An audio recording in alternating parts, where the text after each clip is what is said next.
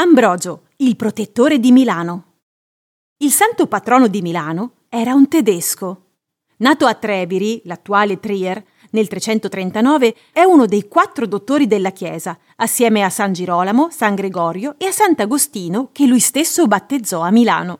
Nel 370 fu incaricato quale governatore dell'Italia a Nonnaria per la provincia romana Emilia et Liguria, con sede a Milano, dove divenne una figura di rilievo nella corte dell'imperatore Valentiniano. La sua abilità di funzionario nel dirimere pacificamente i forti contrasti tra ariani e cattolici gli valse un largo apprezzamento da parte delle due fazioni.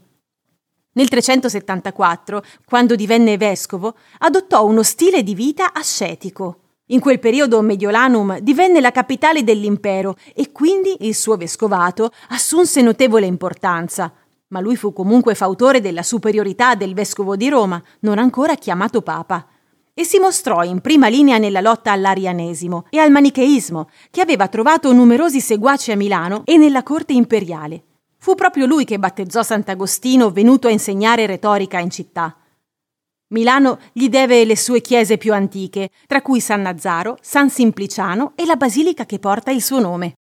In suo onore si tiene la prima della Scala. A lui si ispira l'Ambrogino d'Oro, il premio del comune di Milano per i suoi cittadini più emeriti. E a lui dobbiamo il carnevale più lungo del mondo, che termina il sabato santo in piena Quaresima.